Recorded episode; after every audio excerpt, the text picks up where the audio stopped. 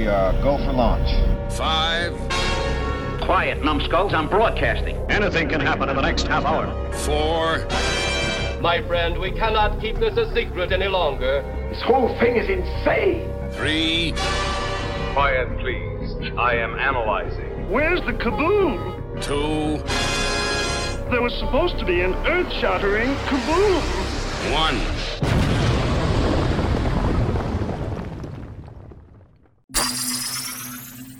Greetings, my fellow galactic travelers, and welcome back to Planet 8. This is your mission commander Larry speaking to you from our hidden base. Chief Engineer Bob is here by my side as always in the command center, and circling Planet 8 in our orbital spy satellite is Reconnaissance Officer Karen.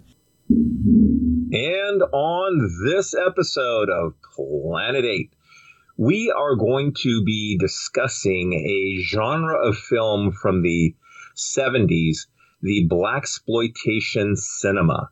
Now, um, we also have our friend of Planet 8, Lord Blood-Rah, with us today. Lord Blood-Rah, welcome. Yeah, thank you so much. Always very, very happy to be here on Planet 8. Yeah, thank you. And and so uh, you know we're we're going to get into uh, the horror. There's actually subgenres of the subgenre. Uh, black exploitation. You had westerns, um, you know, crime. You had uh, women in penitentiaries. Uh, we will not be discussing that on this episode of Planet Eight. we'll be talking about that after the episode. That's, there you go, Bob. More Planet Eight after dark. Uh, yeah, we're going to be talking about the horror genre and uh, some films that are part of the black exploitation um, uh, genre of films. And interestingly enough, you know, this started off with two films, Sweet Sweetback's Badass Song, and also Shaft. And th- those films, What's, what'd you say? They're, they're competing. What's that? What'd you say? Yeah, he's talking about Shaft. we can dig it. Th- those two films compete for which one was the first quote unquote black exploitation film uh, starting that genre. It was 1971. But actually, in researching this, I come to find out, and you know, God love Will Viharo, great friend of the show. oh, His Thrillvilles were legendary. I mean, I, I always think of, uh, oh, oh God, Kitten on the Keys. Mm-hmm. Uh, Elvis, Extreme Elvis, Extreme Elvis. Right. But, but, then you had like the Phenomenauts. You had right. um, the theremin uh, Del Mar. Can't remember his name. The theremin player. Yeah, Robert oh. something. But well, yeah, uh, yeah, yeah, Sylvester uh, or Silvestri was his last name. I can't think of his first name.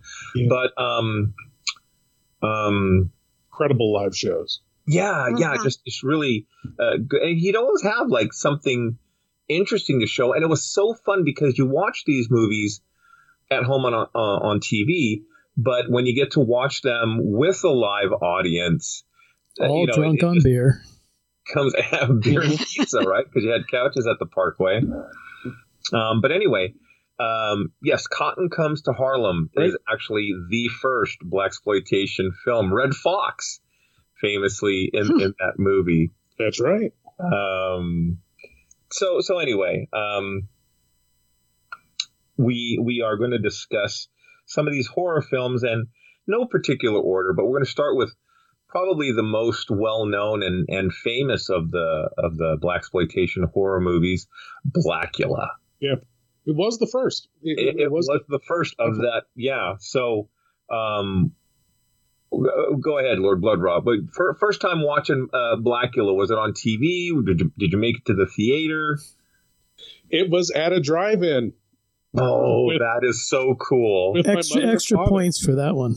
Yeah, seeing it at a drive-in and uh, immediately just fell in love with it because you know the big thing was it was well the, with the with the, the trailer was pretty serious but it was you know Blacula, uh, Dracula's soul brother.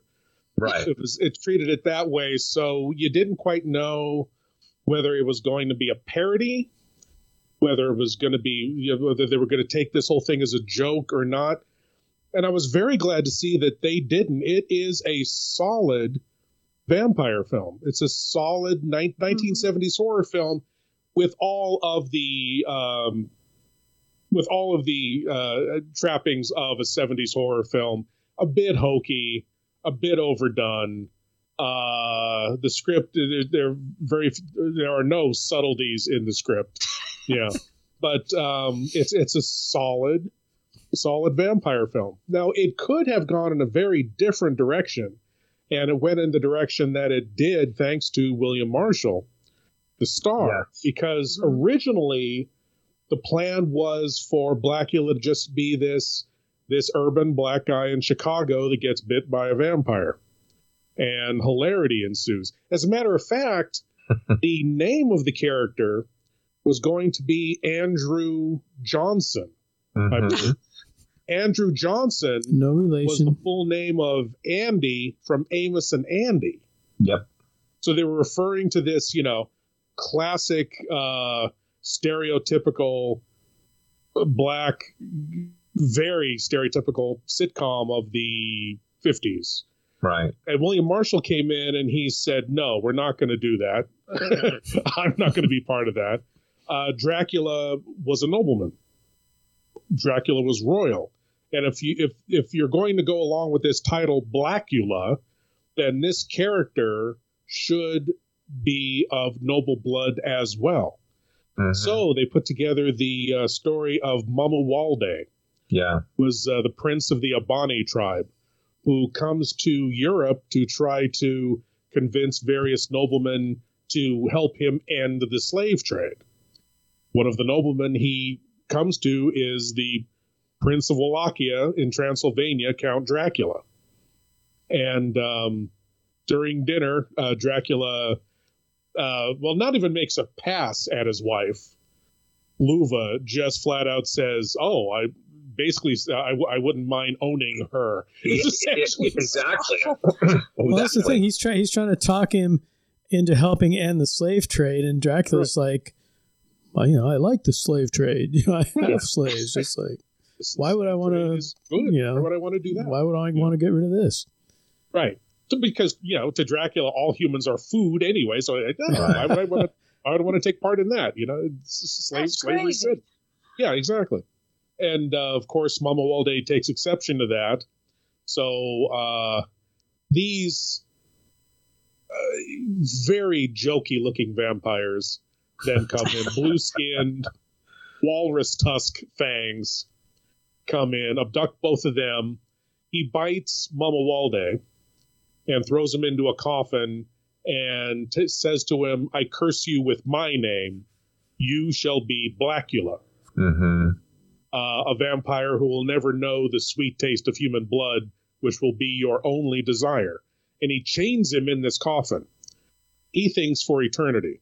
Mm-hmm. And um, Luva is. Yeah, go ahead. Sorry, Luva. I was just going to say, Luva, his wife, is then sealed in the chamber with him, uh, which is even more cruel. Mm-hmm. He says to her, you know, and you will stay here in this chamber, listen for his screams, they will comfort you. Mm-hmm. Very, very cruel, this Dracula.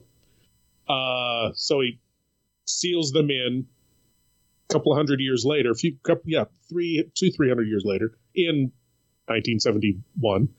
Um, these now this the movie and now movie, it becomes very uncomfortable. Yeah, the, the movie is obviously a primarily black cast, so you've got a black cop, black society shown in a generally positive life, a, a light, black doctors. So there, that's good. Homosexuals didn't come off so well in this film, even though the two uh, the two uh, uh, they're interior uh, antiques collectors, right? yeah, mm-hmm. yeah, they're they're stereotypical, but frankly, they come off as good businessmen. Right. they know their business, but they are, and they're friends of the lead characters because when, well, Blackula uh, comes back to life and gets them, uh, they're friends of the other lead characters that come to his funeral. So he's got a social life. He's got friends. He's accepted in that thing. The cops use every, you know, use the mm-hmm. common uh, derogatory phrase for these for these two gay guys, unfortunately. But um, the story is essentially a black vampire coming to life, a black nobleman vampire coming to life in modern day. Is one of the uh, one of the few modern vampire movies made at the time. It really brought that kind of classic vampire look to. I got to go backtrack backtrack for a minute to to the 1970s when he's at Dracula's castle in 17 1780, right? 1780s. Yeah. yeah, 1780. He's straight up wearing a tuxedo. Yeah. that is a modern tuxedo. it's like where she, his wife Luva, is in African dress. He's in a tuxedo. A modern tuxedo made absolutely no sense to me. Nope. made no sense. Well, I tell you, as a kid, it made perfect sense to me. But later on in life, I was just like, oh, okay, that, you know. Uh, oh, at the time, I didn't notice. yeah. Uh, you, you know what I noticed this, and I've watched this movie countless times. It's one of my favorite, all-time favorite movies. Mm. Who played Dracula? Charles Macaulay, right? Who is also Landru in classic right. Star Trek. That's right. He was less recognizable blew my mind. Yeah, that that was a surprise. But of course, yeah. William Marshall, you know, was William Dr. Marshall. Richard Daystrom. That's right. Yeah. DM5 computer. I am great. You're great. Right. Yeah. Uh, uh, Alicia uh, Elisha Cook played Sam. Oh. Mm-hmm. Classic yeah, Star Trek. Yeah. yeah, classic and classic. One of the, that guy actor. And in oh yeah, yeah, that guy actor exactly. Yeah, a House on Haunted Hill, uh, just uh, so many other things. You know, and, and I will say, and not really to defend, but yeah, the, the, you know, the way that the the two guys uh, were the homosexual guys, the antique dealers, mm-hmm. it, it was very stereotypical and you know just to say well it was the 70s i mean we'll we'll get into some of the other films but the n word was thrown around oh, left and was... right and it didn't matter what ethnicity um, that was shocking. I have, I have no problem using the the the uh, derogatory term honk. However, um, and it was uh, Sugar Hill where she's like, "Look, honk." Oh, oh, Sugar Hill. yeah, I'm like, what is the the the origin of the word honk? And it's honky. Yeah. And, and it had to do with these Johns, white Johns, going to pick up hookers honking the horn, and they'd call them honkies. Is, is that accurate? I don't know. Should that be part of Planet 8 After Dark? I don't know, but it was just an interesting. Now, my understanding of where that came from was the word bohunk, which I believe is um, a, a, Scandinavian language that meant a, a, either just a guy or a worker, yeah, or something like that. It, it comes from the to, same root as Hawes which means friend, I believe. I'm not sure. That's I, hilarious. I, have I've always heard the word bohonk. Okay, well, short we'll honk. Uh, well, I mean, it doesn't have any real power, though. Not the way the N word no. does. No, of course, no, not at all. Not. At all. So that's it's it doesn't offend right. in the way that the N word, or even to be honest, when when the cops are are using the word fag, yeah, yeah. very liberally, even that oh, was oh, yeah. disturbing to me, even though growing up, I, you know, you heard that word. If you grew up oh. in the 70s, I mean, you heard that word thrown around yeah. a lot. Well, I mean, that's the thing. I mean, you know, movies, you have to take them for the period they were made in. Right. They are of their And, you know, right. fortunately, unfortunately, whatever, you know, those terms were thrown around fairly liberally in regular life. Mm-hmm. Yeah. So it's just, you know, that was just reflecting of the, you know, reflective of the times. It really is a sign of the times. Yeah. Oh, yeah. I mean, you, you wouldn't see it necessarily now, but um, and it, it, you know, it was at a time when that word was also being reclaimed by the black community. Mm-hmm. Right. It was being right. used among friends and among family as a way to take the power, take the sting out of the word mm-hmm. at that time. Well, you had comedians at the time, Redd Foxx, Richard oh. Pryor. Um, oh yeah. You know, doing exactly that. Right. You know, right. and um, in, in, any case, we kind of went off on a, yeah, yeah. on a on a side note there, but you know, one of the things too is with the black exploitation films, uh, Frank had kind of, or uh, Lord Blood-Rah, sorry, edit that out. Hey, actually uh, touched upon that in that you're African American and you're uh, a captain of the police force. You're a psychiatrist. You're a you're a, a scientist. Um, you know, they lived in good neighborhoods. They they had good careers and um, you know business owners and you know one of the uh, deadliest vampires that the world has known since. Mm-hmm. And they didn't explain what happened to Dracula. Was he still alive? Was he not alive? Well, they say he was killed. But but see, if if that was the case, wouldn't Mamuwalde have died as well because he's of that lineage, or was? But anyway, maybe we're depends on the movie. Yeah, you know, fast and loose with with vampire oh, rules. Yeah. yeah. Um, but anyway, he he finds his true to the Dracula story, where Dracula finds his his wife, uh, a reincarnated version of his wife Luva, and um, she just so happens to be living in uh, down. Was it Los Angeles? Yeah. Yes. Yeah, down, downtown LA. And one of the other things about uh, the black exploitation films is that they had these great music soundtracks that would oh, yeah. come um, from these films, uh, and a lot of good music. And so, uh, where does uh, Blacula meet his uh, reincarnated wife and his future foes? At a nightclub. yeah, that's right. you know, they did. Uh, I mean, it's it's like the fish out of water thing, right? Because he's the man out of time, so he's in a place, a strange place, but he seems to acclimate fairly well. You know, I mean, there's certain things he's he, the way he speaks and things make him seem a little strange to everyone else. But at least in this film, they moved Blacula into uh, society and had him interact with everyone. If you mm-hmm. think about something like um, Dracula, uh, what is it, 1972? Oh, yes. AD, right? Yeah. I mean, he just sits in the church and he never goes out and he never interacts with anybody. Right. But right. of course, Christopher Lee always played that role in such a way as he barely spoke or anything. Right. So, you know, but again, you know, he was uh, basically out of his usual time and manifested into the 70s, which was unusual for for Dracula. So they both of these came around about the same time, but the way I think the way that they handled Blacula was somewhat more successful than a bit. Although he, he adapts pretty quickly. he adapts yeah, he did. From 1790 something. He adapts. He's, he's able to he's able to communicate. He's able to you, you don't see him traveling a, in a cab. He he kills a cab driver and makes it but oh, that's after know, he got run over, right?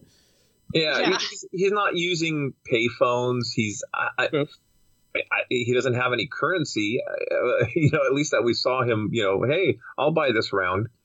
So he's royalty. People must buy for him. Yeah, yeah, and and you know it, it was ironic. Well, you know, obviously for the film that the party he gets invited to, they happen to be talking about African artifacts, and he's able to say, "Oh no, it's not that tribe, it's my tribe," and you know, this is a ceremonial dagger and you know headdress and and whatever else, and of course. Uh, stalks one of the party goers and makes her into a vampire as well. But that's Scream Blacula Scream. That's the next one. Oh, oh, that's I'm sorry. I was thinking. I, was like, that's right. Wait a I'm, second. I'm, I'm so sorry. I'm so sorry. No, no problem. We're, still at the that's right. The nightclub and and the one cocktail waitress wants to take a picture. Right. With the uh, oh, what are they called? Polaroids, right? Uh-huh. Uh-huh. And and so kids, for those of you who weren't alive in the '70s, there were these cameras. You'd put a cartridge in, take a picture, and a photograph would come.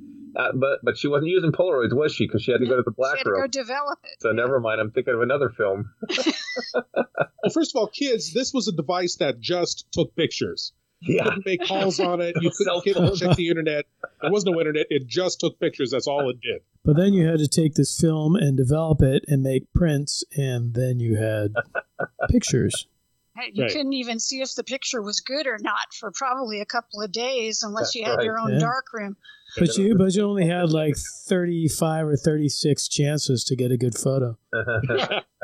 That's right. It wasn't a Polaroid because she goes. She had to go to right the, next door right. to the bar.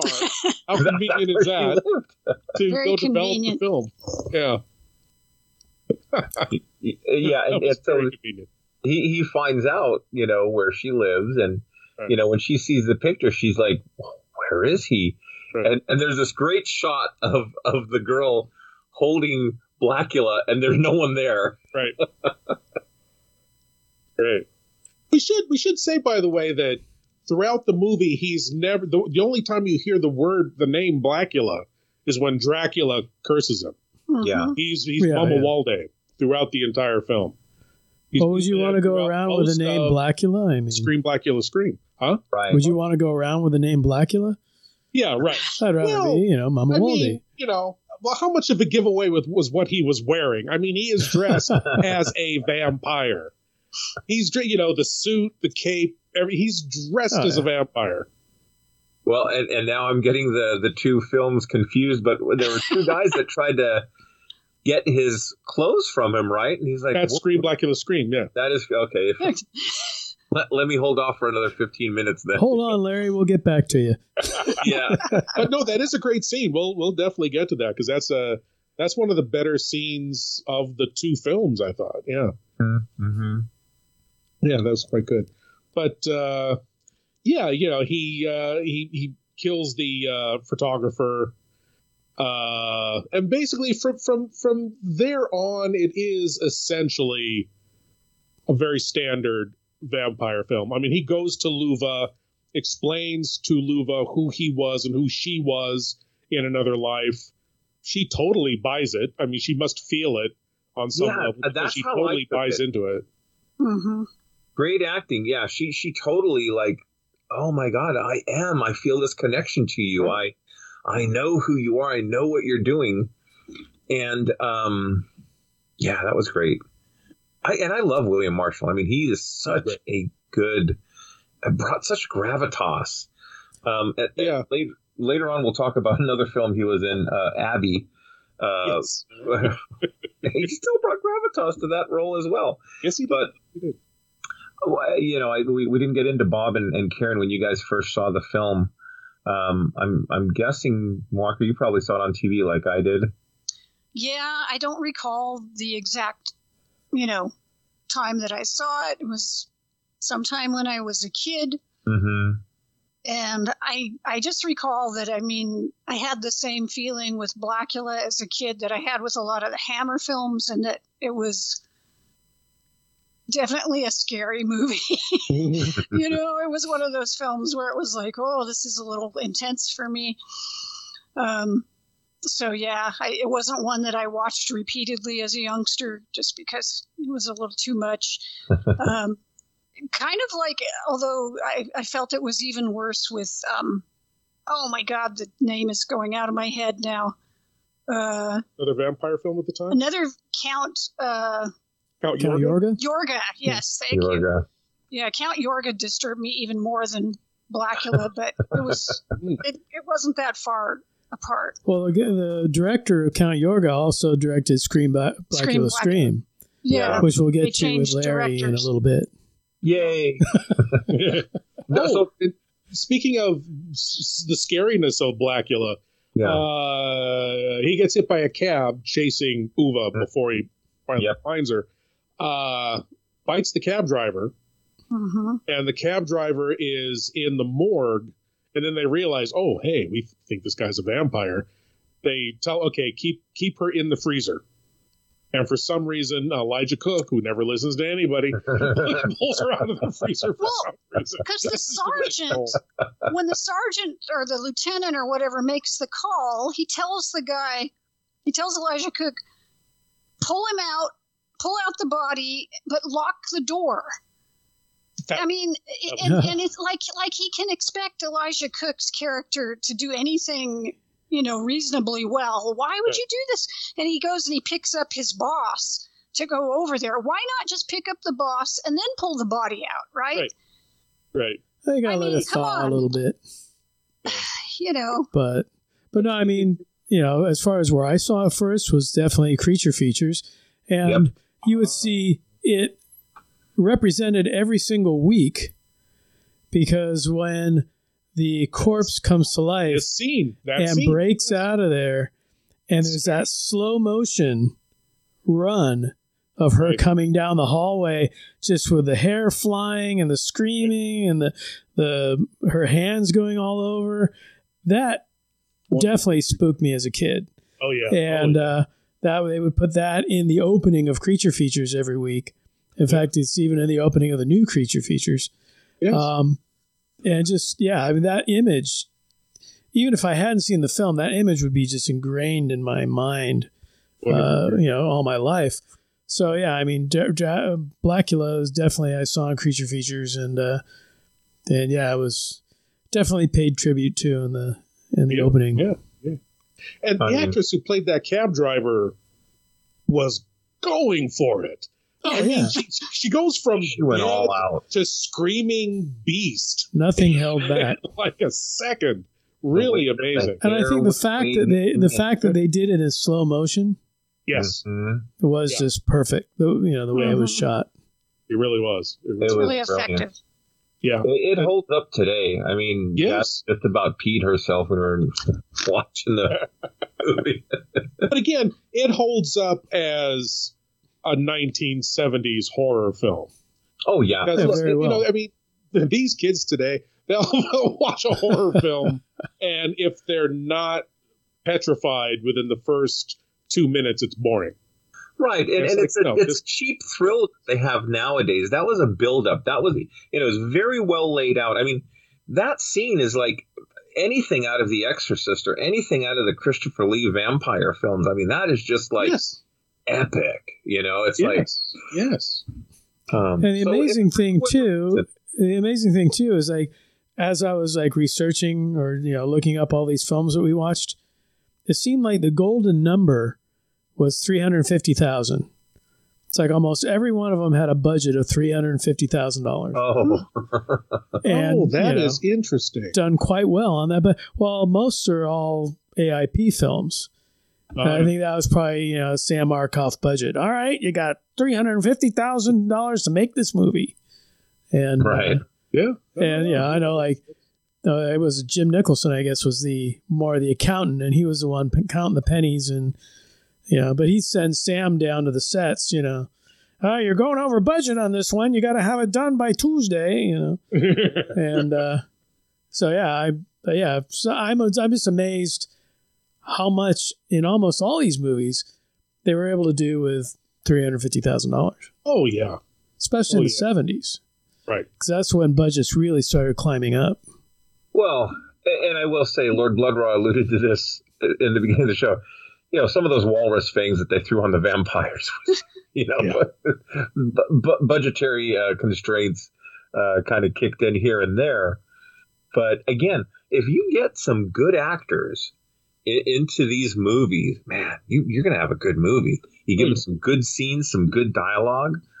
Thank uh, God they didn't turn Mamuwalde blue and give him the tusks. He had the good uh, fangs. He had those mutton chops in the eyebrows. He did right, yeah. right. Well, that's a weird thing. Yeah, I guess it was whenever he grew his fangs, then the mutton chops and the eyebrows would push yeah. up. But I think it would. You know, I kind of would have preferred if they just, you know, grew the fangs and they didn't need to add all the extra hair. But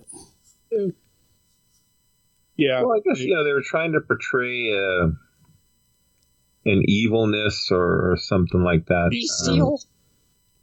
Um, yeah. I mean, it, it makes him look scarier than William Marshall's regular face, but yeah, a, a, distinction between the two. But you know, one of the things that struck me in in this film and Scream Blacula, Scream, and maybe more so in Scream Blacula, Scream, is that Mamuwalde realizes there's a difference between Mamuwalde and Blacula.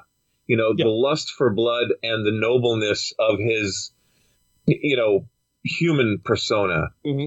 And, um, you, you know, you, you, see moments of that. There, there's sometimes very vampiric determination. And then there's like, you know, I, I wish it wasn't this way. Um, uh, again, you, you, you give someone like William Marshall who who can act good scenes, good material, and and it's gold.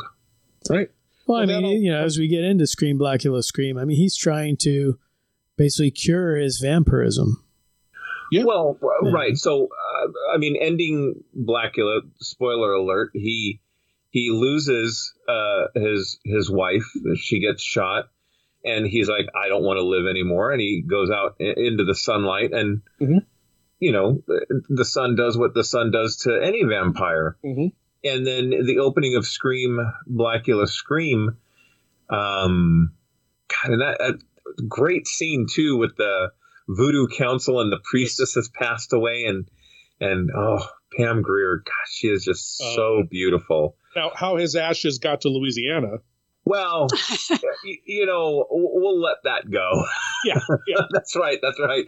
Wind up in Louisiana, um, and and you know he he's resurrected, um, you know, through a voodoo ceremony, through voodoo and ceremony, uh, and he didn't want to be resurrected. You know, he, he the end of the first film he wanted to die, right, and so his motivation then in in the second film is to find a way to end the curse. Is that is that a good way to yeah to be to be uh, uh, exorcised exercise. The, there you of go. The, yeah. Of the of the vampire the vampire curse. Right. right. Of the curse. Harry Talbot. Yeah. Yeah. Right. Oh, that's a good comparison there, Walker. That's right. Harry Talbot's curse. Larry Larry Talbot was Larry Talbot. Sorry, yeah. Spent all that time trying to all the movies after the Wolfman, right? That's true. Well, just kill me or get rid of the curse or. Well, he was he was my going brain to in the, somebody else's body. He was going to the gypsies, and uh, Blacula goes to a voodoo priestess, right? Mhm. Right. Right. Well, the person who resurrects him is uh, a young voodoo practitioner who wants to become head of the. He was like the son of the priestess, right, or the grandson Right. or something like Yes, that. that's it, and wants to take over. Yeah, and he was Yeah. upset because Pam Grier was the heir apparent, I guess. Uh, Yeah. Right. So Right, Yeah. Yeah. But in in Scream Blacula Scream, you also see him becoming more. He wants to get rid of the curse, but he's also more comfortable in it because he wields that power. I mean, he very quickly has this kind of coterie of vampires that he creates around him yeah, in this house, and he commands them like like the prince that he is. He Mhm. gives them orders. He tells them what to do, while at the same time trying to pursue Pam Grier to uh, exercise the curse. Well, Right, also when, when he's vampire- when he's uh, a vampire, when he grows his fangs or whatever, he's a lot more fierce in this one. yes, he is Oh, more You know, savage. more kind of animalistic, and Right. maybe because you know he's just he got up on the wrong side of the coffin. You know, he, he didn't want to get up. They forced him up, and so yeah. yeah. know, like, like Larry said, you definitely get the feeling he didn't. He was perfectly fine dead. He did not want to be Right. oh yeah, he utilizes that command and that power when necessary is how I took it, like protecting Pam Grier's character. Not Yes. one of you will touch her, Right. or you will answer to me, or you know, whatever the, the the conversation was with with the vampires. Uh, Right. he Something like. I, I can show you pain beyond anything Oh, you yeah. can imagine, or something like that. Yeah. right. But the, Right, guy, yeah. the guy who resurrects him resurrects him to control him, so he does Yes. his bidding, and that light goes out the window as soon as he wakes up. blew up in Yeah. his face. Yeah, exactly. Yeah. That's right. That's right. But now we come to the scene that you were talking about earlier, Yes, Larry, with the two uh, pimps basically. that just yeah just We've follow him up. down the street and say, "Hey man, I like that cape.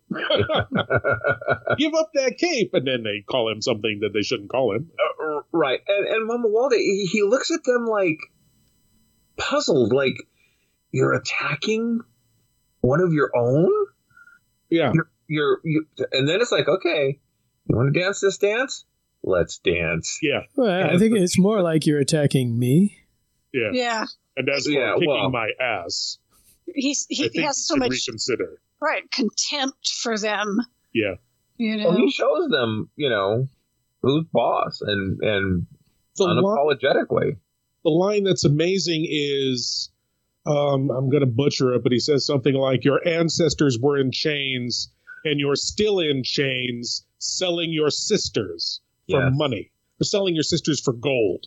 Yes. I was like, "Oh, wow, okay." Powerful. So that, yeah, it very that that's where the the noble, uh, his noble persona comes out, and a, a, commentary that he makes on modern times that was nowhere in, in the first film. Right, right. That was nowhere in the first film at all. Well, and it's interesting too because so many of the black exploitation films. One of the things that I know, I did a little reading, and I guess the NAACP had been very upset that so many of the films, in their view, glorified, you know, criminality, glorified mm-hmm mm-hmm. pimps and drug dealers and all this other stuff, mm-hmm. right? So I don't know if that was an attempt on some level to kind of say, look, even though he's a vampire and he kills people, he's got a moral code, right? He, right. it's like, I, I don't know if that was some commentary they threw in there to, you know, so, sort of try to negate some of the criticism or what. But yeah, well, Scream Blacula Scream was seventy three, and in seventy two the floodgates opened. I mean, you had Superfly. Well, you had mm-hmm. Blacula, but you had, you had, Superfly. You had Slaughter, uh, Hammer. You had all of these films that were very violent. Um, some of them about uh, crime. Superfly was a drug dealer who was trying to make right. the big the big uh, score so we can get out. Uh, Ron O'Neal. Right, yeah, Ron O'Neal. But you also had it creeping into major films like the Bond film "Live and Let Die." That's right. Yeah, That's right. Things like that, and uh, what was it Huggy Bear on Starsky and Hutch and whatever? I mean, they were right. all these little, you know, hey, this is popular, so let's stick this in here and stick that in there. Luke Cage, Hero for Hire, Marvel yeah, Comics. the comics. Right? Yeah. Yes. Yeah. Yeah. Well, you know, and and not to glorify anything, but drugs and pimps and, and gambling and you know some of the films it was the Italians, the mafia right. that that they went against. It wasn't always African American against African American. Mm-hmm. Right. Um, you know, and, and look, the women in prison films that that it's a real subset of this genre, but it is right. I mean, you know. Uh, uh, anyway, people like salacious things, right? Right. And it different doesn't matter for different folk. And it, yeah, it doesn't matter which people, what subgroup, whatever people like salacious things. That's why we have all these supposed real life shows on and mm. all this other stuff, right? You know, you can put all the high con- high level content out there and intellectual crap you want, but people want to see people doing well, bad things. And look, let, let's take a look at the 70s. You're absolutely right, Walker. Let's look, take a look at the 70s. Watergate, Vietnam War. Folks were living in the projects. Mm-hmm. You know, uh, uh, what was the minimum wage if you were this ethnicity versus right. that ethnicity? Right. I mean, you know, th- this was the reality of the time, and I think it found itself into some of the fantasy or mm-hmm. the films uh, of that time. And so that's why I think it goes back with what Lord Blood-Rah was saying.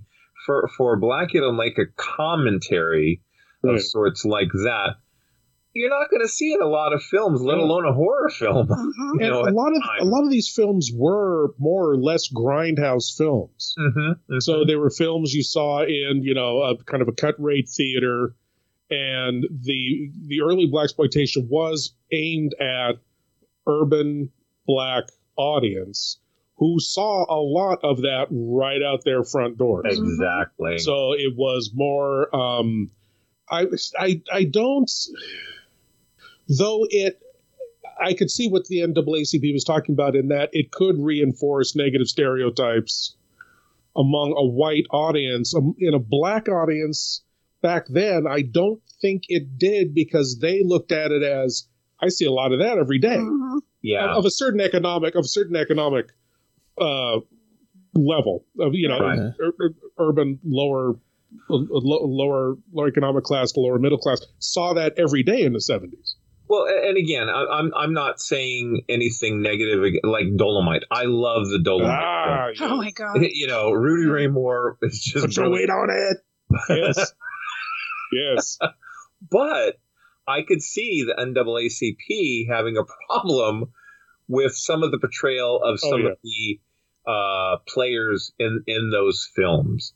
Yeah. Um, you know, I, I was watching. We'll get into it later, but I was watching Petey Wheatstraw, Devil's Son-in-Law, and there's a, a, stick of dynamite that someone wants to blow up the club, and they throw it into a truck filled with watermelons.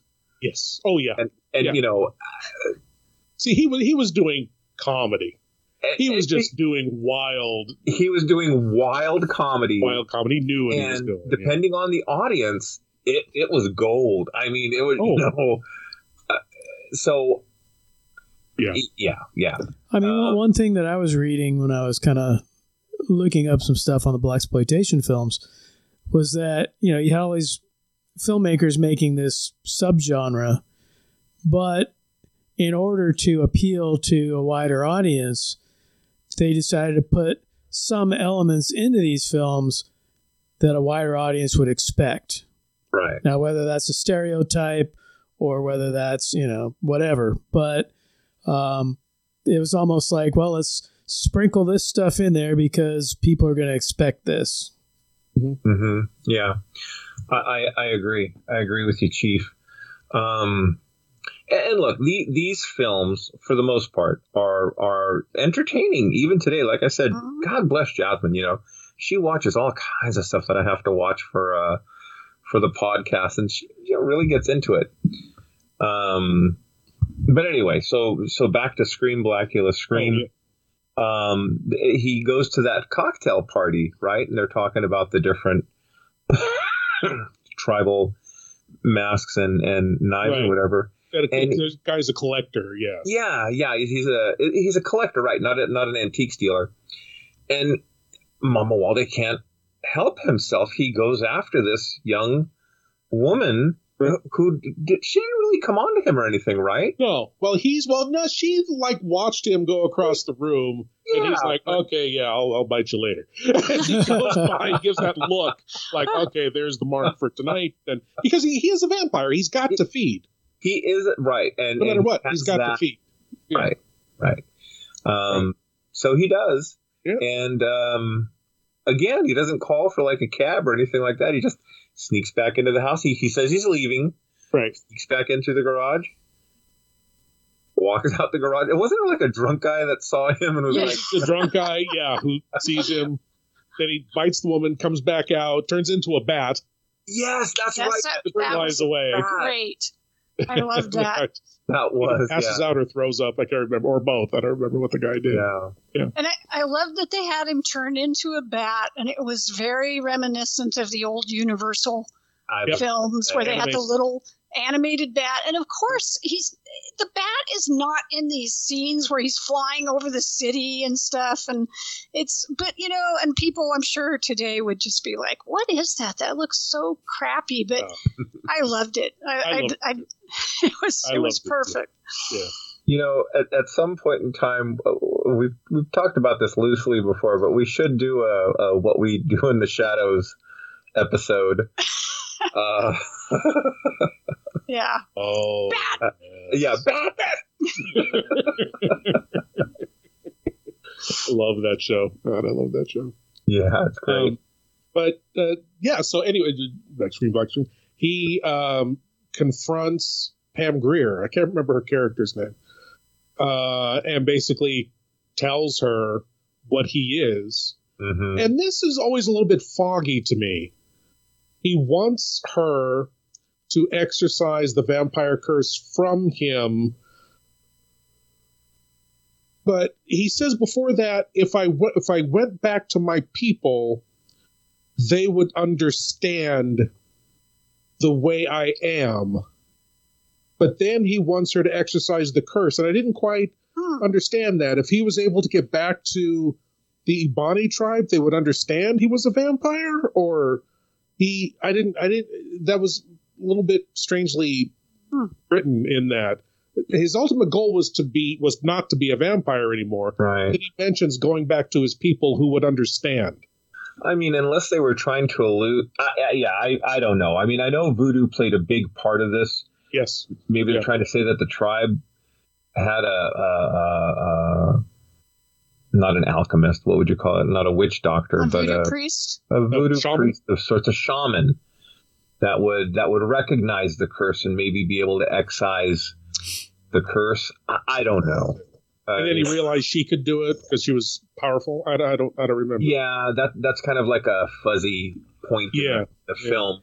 But She was she agreed. powerful, but she wasn't that experienced. So Right. she's kind of, you know, Right. feeling her way along, trying to figure this Right. thing out. That's a good Yeah. point. Yeah. yeah, she agrees and she tries to do it, but she's interrupted. Right. Right. Yeah. And then Mamuwalde, being furious, attacks the people who inter- interrupt because the, the police come to the house where it's happening. Like a So- shitload of police too. Yeah, I mean, a lot of police. Yeah.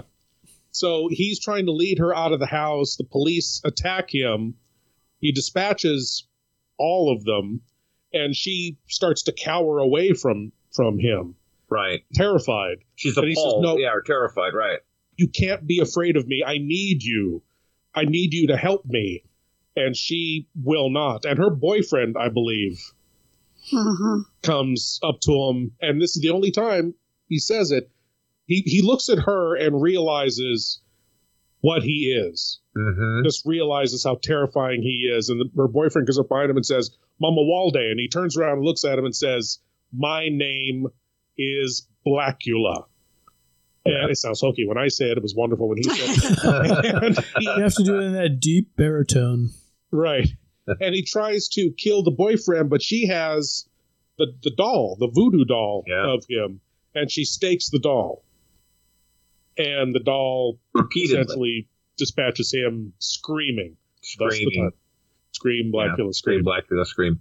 You know, I would pay good money for a replica of that doll to, to put on the shelf. Oh, tell me about it. That was Oh. so well made, and, and Yeah. it looked like not exactly like him, but man, what a piece of like lost. If if I find one, I'll when I go to Monsterpalooza, I'll specifically look for one, and I'll trade you for the Zuni doll.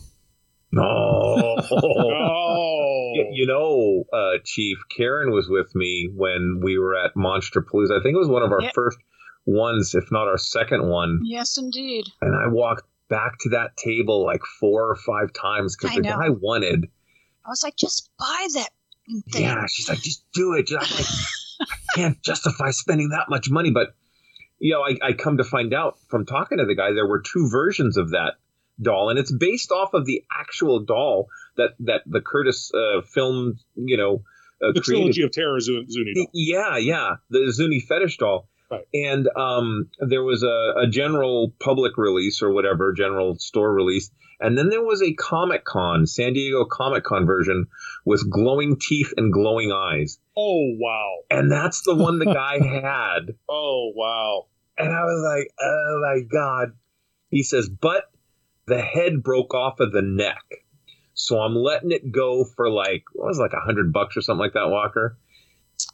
And I'm like, oh, hundred bucks. Oh my God. I gotta. Just And do it. I, I did it. I, I, you know, got some epoxy and brought it home and fixed it. And that hangs up in my tiki bar There you go on the shelf. Nice. Uh, you know, with a little note, don't remove the belt. Don't touch you got to the give in to those chain. wild, those I- wild I- collectors' impulses sometimes. I agree. okay, anyone who's drinking more than two cocktails, don't go near the Zuni doll. Don't touch the Zuni doll. Um, I don't know, Chief. I might take you up on that. We'll see if if you can find Well, we'll see not. what I can find. Yeah, yeah. Because. I know there are not not the voodoo doll, but there are Dracula figures. There's a company that makes.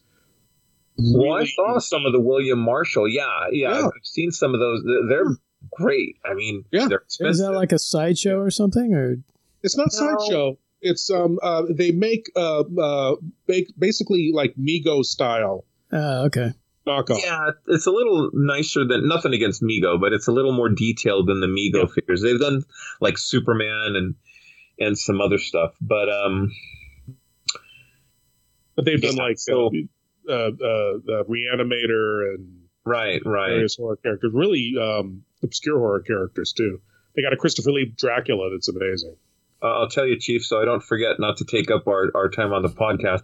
But if you see any metallic statue from Night Gallery, I'm looking for uh, something similar to what they would have on the show. Metallic oh. statue. It, the, okay. the, statue there was of a dragon, and there was another one of like an eagle, and it was made of um, old uh, car parts, like mufflers and stuff. There was a metal uh, guy that would solder these things together for right. for the show. So interesting. If, at, at, some point, I'm sure we'll all be watching Night Gallery for a future episode, and you'll see some of those statues in the uh, in the gallery. But in any case, we're, we're gonna move on from from vampires. oh no, we're gonna stay with vampires. Stay with vampires. Get into Ganja and Hess. Oddly one, enough. One yeah. last thing. Oh yes. Don't Karen. forget, besides William Marshall being Blackula and Richard Daystrom, he was also the king of cartoons. Cartoons. Oh, that's right. That's right. Let the cartoon begin. and, and actually, that's how I got Jasmine to watch these movies. Is I'm like, well, he played the king of cartoons, and she's like, on Pee Wee's Playhouse. yes. Every generation knows him from. That something. was sneaky, Larry. it was, but it's king of cartoons. Um, I watched these movies for three hours. I didn't see one cartoon in any, either of them. um, and, and, of course, Pam Grier. Uh, you know, she was in uh, Coffy and in a just a plethora oh, of other yeah. films. Uh, great actress. Um, you know, wonderful, wonderful Still person. Yeah. yeah. Yeah. So if you guys, you know, if you get a chance to to check out some of her films, as well as uh, William Marshall and the other folks, please do. Yeah. I, have, I, have, a question really quick though about we're moving on to Ganja and Hess. Now. Yeah. I got I have a question. Which version of Ganja and Hess did you did you all see? Was it the like hour fifty three or was it the seventy eight minute? Hour fifty. It was okay. an hour and fifty three. Okay, so we all saw the same. Long. it was the it was the the newest cut, the Kino Lorber. Yes, yes. Did did you say long or schlong? I didn't quite. Long. long. Okay. In fact, I think I paused it about a dozen times just to see how long it still had to go. How much longer do I have to watch this thing? I was. Uh, well, look, I, I will say, uh, Ganja and Hess is, is uh, it's up there with Blacula for me. I, I love this movie. And look, Karen loves 2001: A Space Odyssey, and and I, I get it. Bob talks often about Lupin the Third. I, I get it. Uh, you know, um, I, I appreciate you guys willing to watch this movie because you get it or you don't. So I want to let our audience know Karen and Bob are real troopers and really, really dedicated to to the Planet Eight podcast. Uh, Lord Blood-Rah loves this film almost as much as I do, if not more. I loved the film, and and yeah. I I would actually hesitate to call it black exploitation.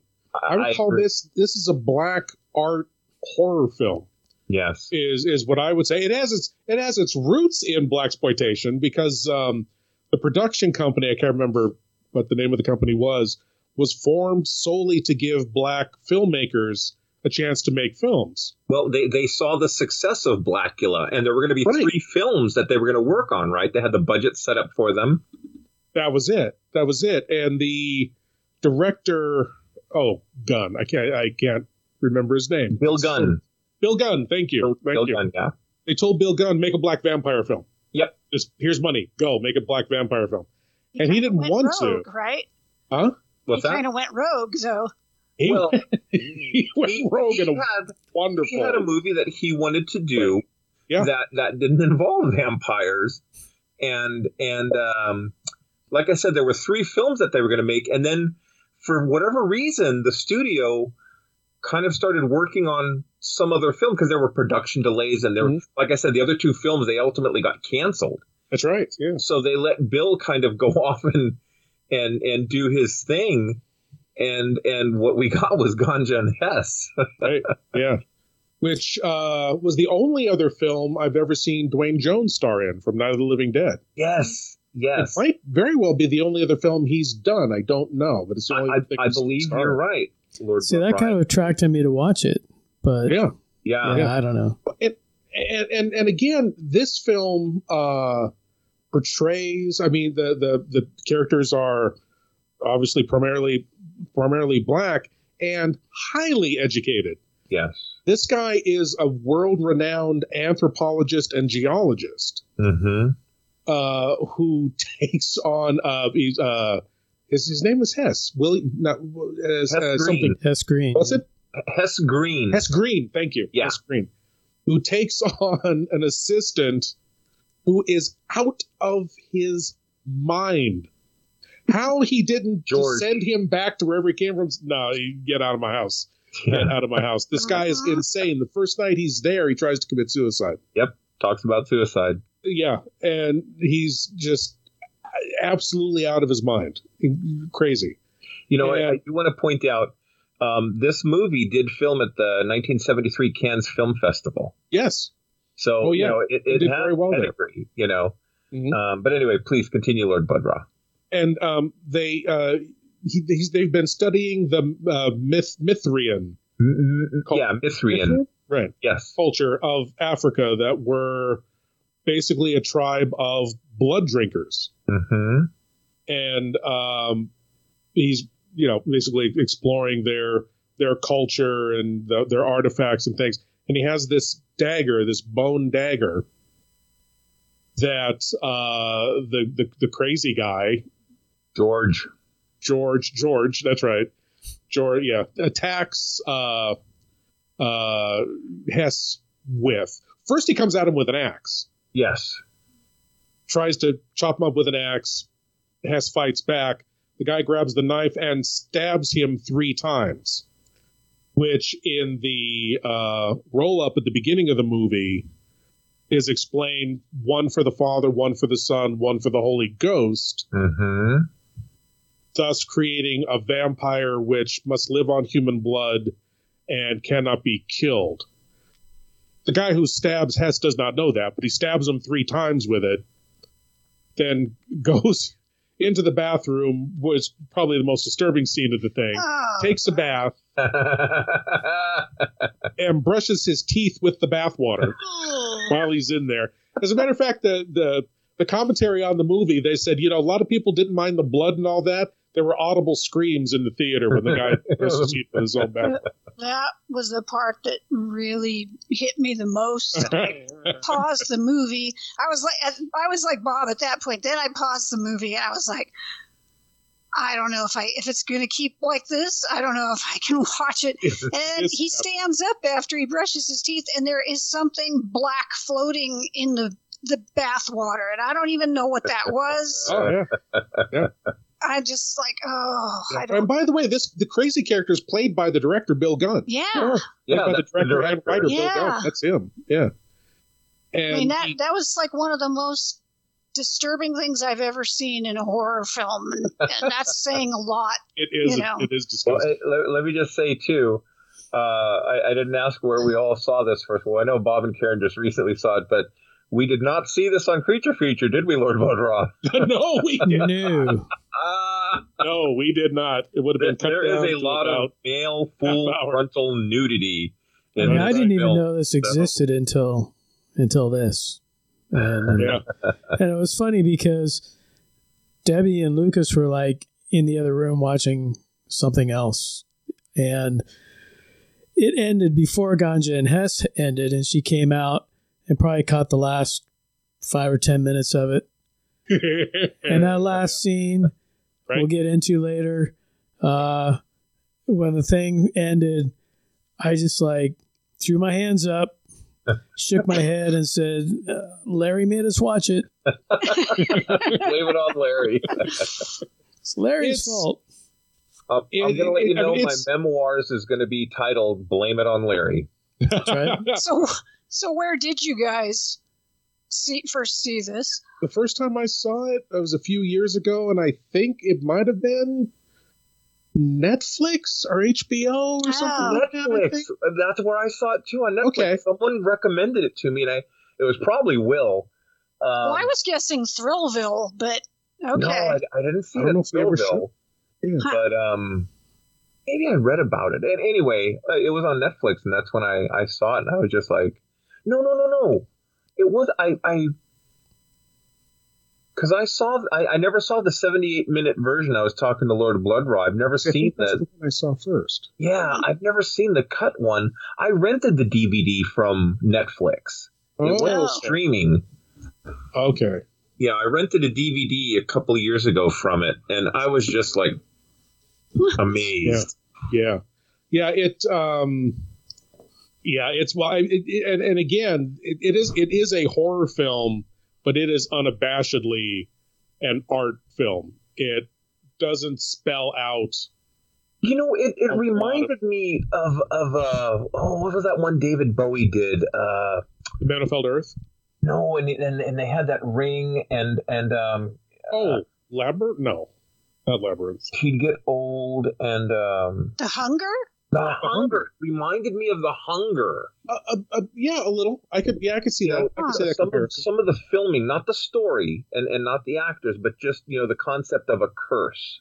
I can see that comparison. Yeah. Um, you know, so uh, as Lord Blood-Rah was saying, um, he not only does he uh, commit suicide, but George kills um, Hess. But then what what was weird is uh, his his estranged wife Ganja um, comes looking for him for well, her husband. But before that, Hess wakes up. Oh, right, right, right, right. Not a mark on him, and goes in, finds the body, and immediately starts drinking the blood off of the floor. Yeah, because there's a pool of blood. Yeah, there's a pool of blood. Yeah. I, in in one of the documentaries I was watching, um, not just the actor but the crew. It was tomato, uh, tomato, tomato soup. Juice. Yeah, yeah, tomato juice V8 and and he'd go to like like and they'd all start retching. yeah. Well, Duane Jones had a hard time doing those scenes. Every, every scene, yeah, he did. He did. And, and it was probably like that. You know, he starts getting the dry heaves, and then the director gets the dry heaves, and then right, exactly. You know, the cameraman contagious. I think that's why I sought the film out in the first place because I knew that I'd heard that Duane Jones was in it, and mm-hmm. I never saw him in anything else uh, other than I'd Living Dead at that point. See what, what, what got me, we're kind of leading up to the scene, is yeah, his his wife comes in and they're kind of estranged anyway, and she's looking for him. You know, it's my you know it's my husband here, and she waits around who knows how long, and so they figure, well, let's have an affair, and then uh, they're having an affair, and he's out she decides to uh, she finds out from his butler or whatever that uh, mm-hmm. he has a wine cellar. She goes down to select a bottle of wine, and there's a f- freezer there, and her husband's like dead in the freezer. Mm-hmm. And she comes back up, and you know they're gonna have dinner, and she kind of confronts him about it, mm-hmm. and then he explains things, and she's like, "Okay." Well, and they're still she, together. She, you know, she really does. He doesn't explain anything to her, but the next scene after the dinner is kind of her monologue. Yeah, where she talks about the horrible relationship she had with her mother, and that her mother, the only thing her mother appreciated about her was that she was beautiful, and she loathed her own beauty, and every, uh, because of that, and ever since she was a child, she decided she was going to do whatever she needed to do to take care of Ganja and that was it. That was all that mattered. That was all she was going to do. So she looked at it as he's dead. He was nuts anyway. I never really liked him. This guy is rich, and I really think I'm falling in love with him. Ganja's going to do what Ganja needs to do to take care of herself. Yep. Yeah, that's exactly it. So she's she's uh, um, a sociopath. Essentially, she's a sociopath. Yeah, I, I, I agree with that. Yeah, yeah. Um, which is yeah, which is, in itself is very disturbing. That okay, well, my husband's dead. This guy's great. I'll I'll hang around. We don't need to we don't need to report this or anything like that. Yeah. Before oh, I'm forgetting now. Is it before or after? It's before that, where because the, the movie is split up in kind of three sections. The last section being the the biggest. The first one is victim, mm-hmm. when he becomes cursed with the vampirism. The second one is survival, and there's a lot of disturbing things in survival. He, there's a great scene where he just goes into a, a bar, the, the, an inner city bar. He's sitting there, and this prostitute is up at the bar with her pimp, and he's telling her, "You need to make a big score. You need to make some money. Mm-hmm. You need to make some money." He walks in, and he's dressed to the nines, being rich and affluent. Sits down at the booth, and she goes over, and she starts just making small talk to him that he does weird. not care about. Do you know so and so? No. Well, I did. it. And she's walking back and forth, and you can just see he's thinking, I just, I don't want to do this. I don't want to do this. I don't want to do this. And he just finally says, "Sit down." like you, you're asking for this at this point. Just sit down. They go back to her place. She's got a child, a baby, Yep. that is screaming and they don't show it but he is in the room watching tv she's on the bed covered in blood. He's obviously fed on her and the baby is crying in the room and he pays no attention to it whatsoever. So he's a sociopath as well or has become a sociopath now uh, by by the point that he's realizes he needs to feed and doesn't care what he has to do to to to survive at this point. Right. At any cost. At any cost. Yeah, survival at any cost. Exactly. It it kind of reminded me in in the book um, Interview with the Vampire, where the vampires, you know, well, at least Lestat and the other one's not Louis, but they're they're food. Yes. They're not humans. I don't care if the baby's crying. What does that matter to me? Right. Right. You know, and sociopath, just monsters, you know, true monsters. And, and that's what he became. And then he realizes that though. And that's when, you know, I think he doesn't want to exist anymore. Right. Well, later, after he falls in love with Ganja and makes her a vampire, mm-hmm. stabs her three times. Right.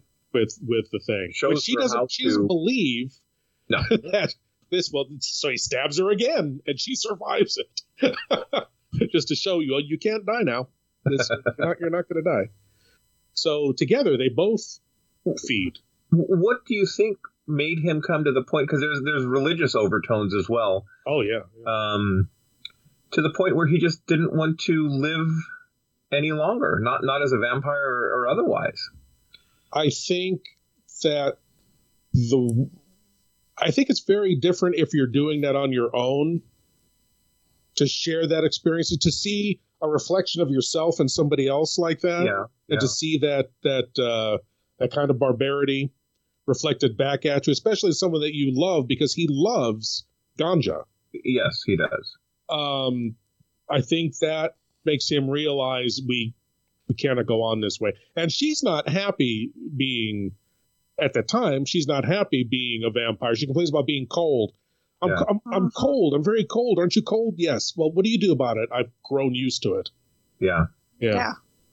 Now, I found the way that they more or less get out of it, and I guess are we going to go all the way with this film and, and spoil it? Spoiler alert.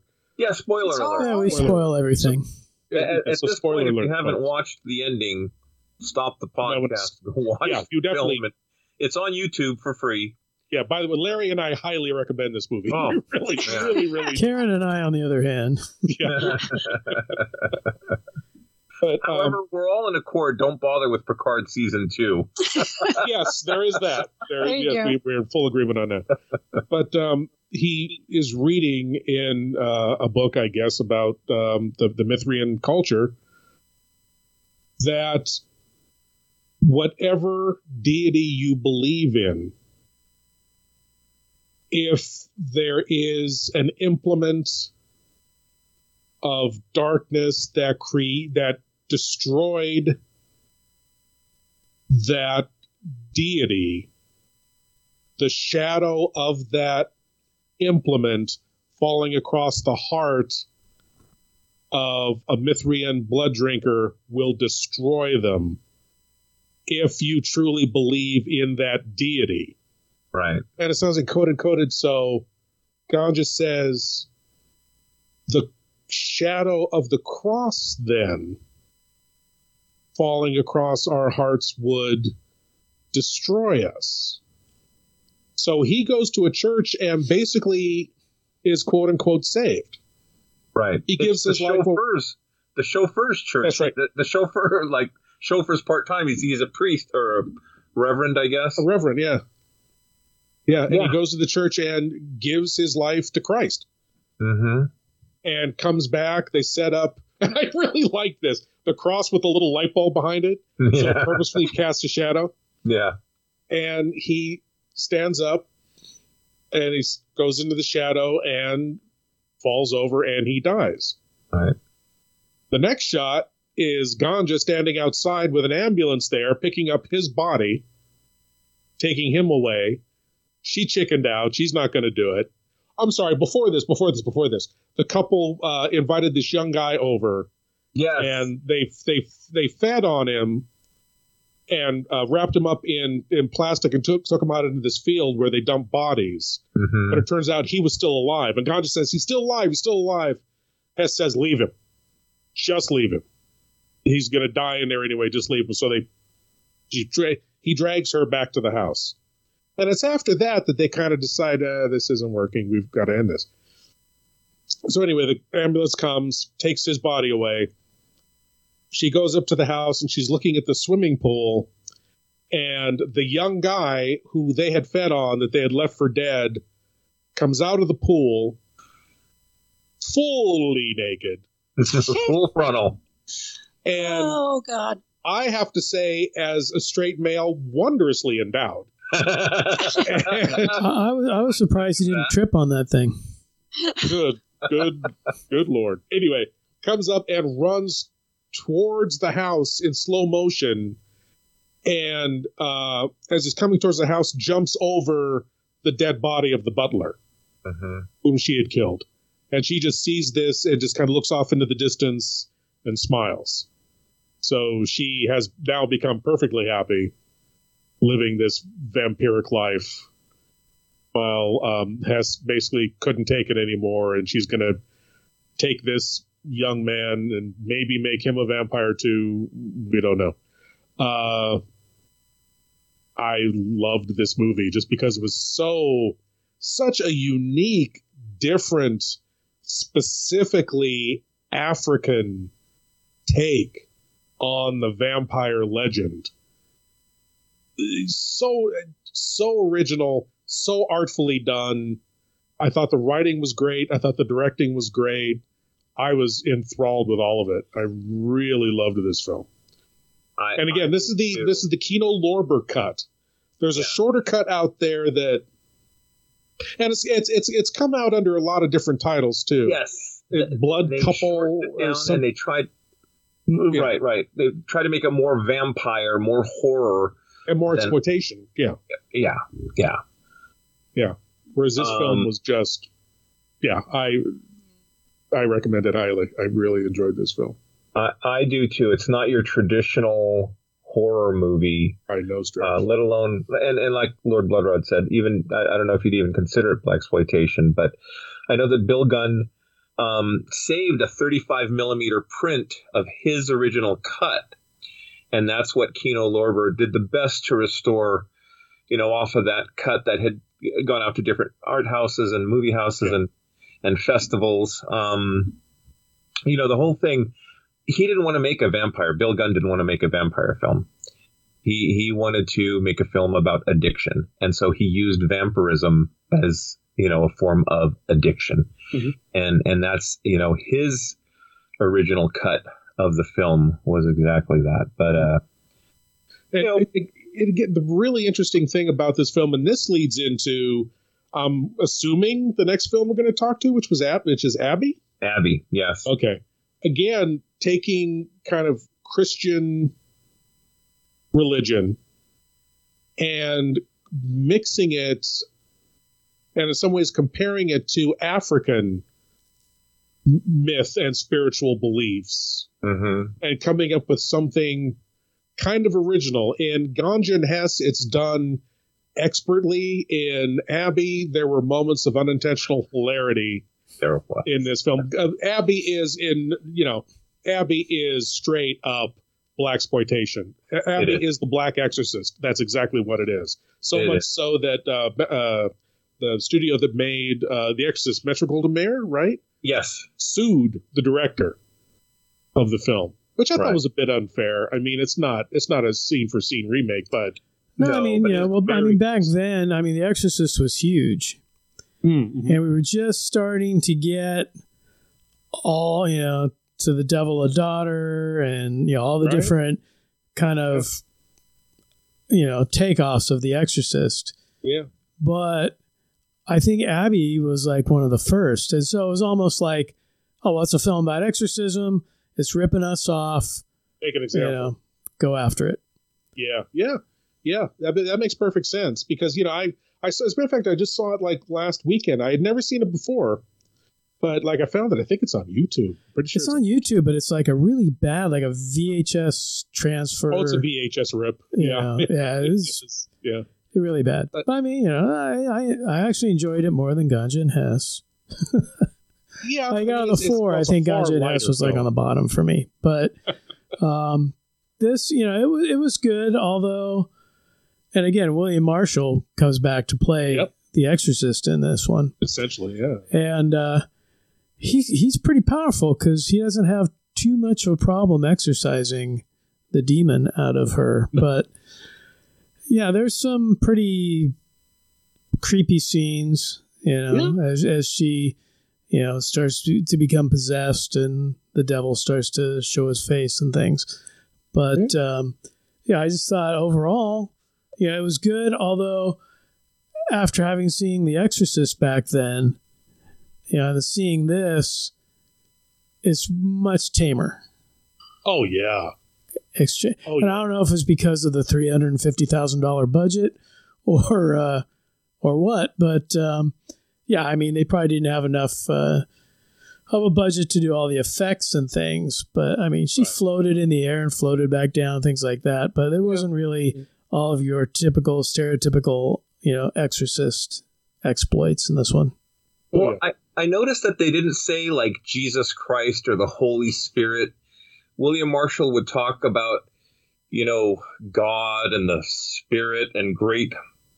They never really got like into Catholicism like The Exorcist did. Well, and I wonder if that more... was a conscious decision or. Well, he's not. He's not from the U.S. or from America, right? He's got his own religion, his own beliefs. You know, Jesus is not worldwide, so. Right. Well, Abby was. Uh, I took. I took it as Southern Baptist. Yeah, that's I what I thought they, too. They were Southern Baptist, and when they, that was one of the things that I kind of laughed at in the beginning was they went so far out of their way to establish that Abby is a good church going girl. She is right. a pure church going girl who has gone to church all of her life her yeah. entire family. Her father, her, her uh, husband is a minister, right? He was a, wasn't he a minister? I believe he was yeah. a minister. She she sings in the choir. Yes, sings in the choir and everything. Yeah. yeah, right. They just push that home so hard. But so there, it's yeah. I, I believe there they mention you know they they go they they show them at services and she they she sings a song in church and things like that so it's about, you know, his, her being pure, absolutely pure, right? Yeah. Meanwhile, William Marshall's in Africa looking for Eshu or, or, or uh, symbols of uh, yes. Eshu, who's an African demon of sexuality. Yes. I remember they find this like log with a carving on it that's a reclining African with a conical kind of headdress and the whirlwind because the symbol of Eshu is the whirlwind and a fully erect penis. Yeah. We're looking at this, this could only be Eshu. The conical headdress, the the whirlwind, and the, the the fully erect penis. This has to be Eshu. But this is this is a vessel. How do we open it? Well, uh, twisting the headdress, that's not working. twisting the whirlwind, that doesn't work twist the penis, and it opens right Thus releasing Eshu, which comes out in the form of dust in a whirlwind, essentially. Right. Right. It, and, it uh, reminded me of those old uh, Tijuana uh, little wooden carvings. The barrel, you take the barrel off, and the guys, you know, right? It's like it's like, oh, okay. That's right. Yeah, yeah. and Eshu goes all the way to. This doesn't make sense now that I think about it. this it. Is where I, yeah, goes all the way to America to attack William Marshall's uh, daughter-in-law for freeing him. It right. It, it free, he freed you. Why? Why? well, William Marshall is a bishop. His son yes, is a is a reverend, right? Right. And then Abby's the the Puritan wife and marriage counselor. It's, uh, right. And so how did how did that happen? Uh, that's where I was. Kind of, wouldn't it have been William Marshall who would have been possessed? You think? No, he goes all the way to America to find Abby and and take her over. Yeah, some reason. In, in any case, from there Maybe it is the just purest general. soul. What? It Maybe she's the purest The soul. pure soul, probably. Yeah. yeah, Yeah. it wasn't clearly defined. No. Um, There's no instruction manual. There was um, it, it was uh, you know I'd never seen this movie before actually. I, maybe I've seen bits and pieces of it, but um, it's not up there with Ganja and Hess in my book. I, I don't know. I didn't uh, really even with I William enjoyed it. I enjoyed it. I I wouldn't put it up there with Blacula either. I'd put it just under. I thought it was Yeah. fun. I thought it was fun. I enjoyed it. Um, I'm I'm gonna put this one below Petey Wheatstraw and uh, Really? Okay. yeah. Oh, I love Petey Wheatstraw. I just It's oh god, wild film. it is, and and it. I, I love Rudy Ray Moore though. I mean, so Yes. Yeah. um, and Sugar Hill. I love Sugar Hill. Sugar we'll Hill talk about. Sugar um, after That's we fantastic. finish up with Abby. Yeah. Um, one of the most interesting things I thought that they did in Abby was the exorcism. It, it, obviously, it's not a Catholic exorcism like it was in The Exorcist. It's some, again, combination of Southern Baptist and African religion. Because he mm-hmm. starts out, he's mm-hmm. got the collar on, dressed as a priest, and he even says she stay, and it takes place in a club. I love that. It's not in her bedroom; it's in a club. and these two guys says, grab her, hold her arms out in the sign of the cross, the sign of universal balance. I'm like, oh, that- okay, that's interesting. And they lay her back, and he talks. He has a full conversation with the demon. Basically, I you're I know you're not Eshu. Eshu wouldn't wouldn't bother doing this, and da da da da. Turns out it's a lesser demon pretending to be Eshu. Da da da da. But he like takes the quote unquote exorcism so far. Then he goes over and opens up his bag, puts on a dashiki and a kind of an African hat, and continues the rest of it in this African faith, this African ceremony that does the trick essentially. So, spoiler alert: it has a happy ending. yeah. Well, if one thing doesn't work, you have to try another. You have to try another, yeah. But it seemed like everything he was doing was working. It's just a ev- everything was it, it was just a combination of Well, that's what I was saying. It's like he didn't have a whole lot of trouble with it. no. You know, if you watch The easy. Exorcist, it's like, you know, that's a big battle between good and evil.